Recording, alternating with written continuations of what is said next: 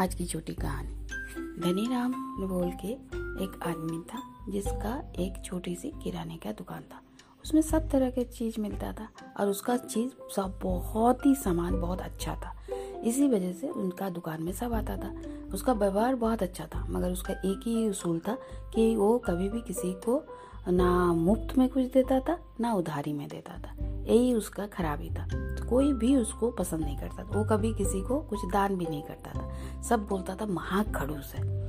और वहीं पर एक दूसरी जगह में एक राधे श्याम बोल के एक आदमी था। वो अपना एक लंगर चलाता था। रोज वो सबको जितने भी गरीब आदमी जो भी आता था वहाँ पर, सबको खाना खिलाता था। और वो आवेज में कुछ भी नहीं लेता था।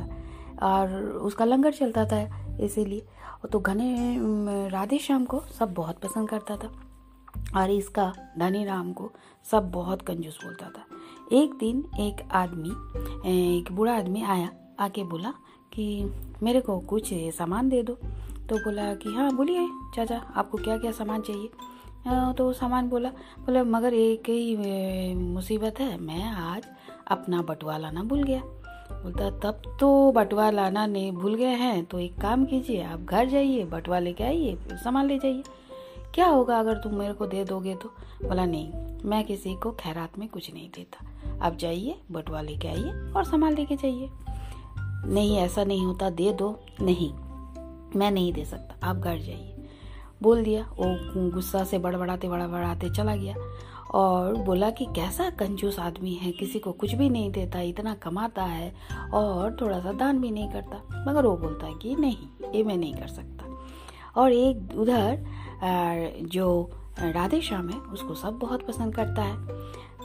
क्योंकि वो सबको फ्री में खाना खिलाता है और उसका एवरेज में कुछ नहीं लेता। एक दिन एक दिन धनी राम जा रहा था। जाते जाते रास्ता में देखा, एक बुढ़िया भीख मांग रही है और मांगते मांगते उसने ध्यान ही नहीं दिया कि पीछे से एक बड़े सी गाड़ी आ रही है और गाड़ी को इधर जो धनी राम है वो देख लिया। उसको समझ में नहीं आ रहा कि क्या करे। वो क्या किया? वो बुढ़िया को बचाते बचाते वो खुद ट्रक के नीचे आ गया। उसको बहुत ज़ोर से चोट आई। वहाँ से आदमी जो जो लोग देखा, उसको पहचान गया।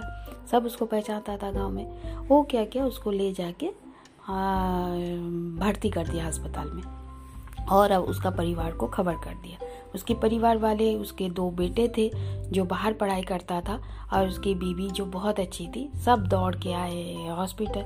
आके वो देखा, देखनी, देख के वो लोग बहुत रोने लगा। फिर उसका अच्छा से इलाज होते रहा।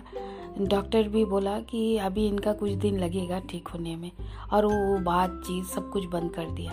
वो ये लोग को परिवार को देख के रोने लगा। तो परिवार वालों को भी कुछ समझ में नहीं आया। उसका दुकान, उसका बेड़ा, बड़ा बेटा संभालने लगा। उसको अपना पढ़ाई छोड़ देना पड़ा। जब वो दुकान में गया तो देखा उसका पापा का हाँ एक डायरी है। उस डायरी में देखा कि वही राधे श्याम का फ़ोन नंबर लिखा हुआ है। तो बोले, ये इसका फ़ोन नंबर क्यों लिखा है? और कुछ दिन बाद ही, उनका एक्सीडेंट होने के बाद ही, वो दुकान बंद, जो लंगर था, वो बंद हो गया था। तो वो फ़ोन नंबर देख के उस कौतूहल हुआ और वो फ़ोन लगाया उसका बेटा। तो उसने उठाया। राधे श्याम उठाया और बोला कि आ, अंकल मैं बोल रहा हूँ धनी राम का जी का बेटा बड़ा बेटा। तो उन्होंने बोला बेटा पिताजी कैसा है? तो बोला पिताजी अभी वैसे ही है ठीक नहीं हुए।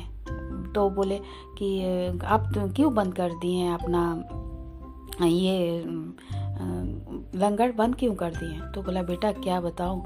उन्होंने तो मना किया है मगर ये लंगर मैं नहीं चलाता ये तुम्हारा पिताजी ही चलाते थे। उन्होंने का पैसा से ही उन वही मेरे को भी पैसा देते थे। और वहाँ पर जो दो कारीगर था उन लोगों को भी देते थे। और वहाँ का सब सामान तुम्हारे पिताजी ही देते थे। तुम्हारे पिताजी के वजह से ही वो वाला लंगर चलता था। मैं कुछ नहीं करता था बेटा मगर उन्होंने बोल के रखा था कि कभी किसी को मत बताना। आ, कोई नहीं जानता।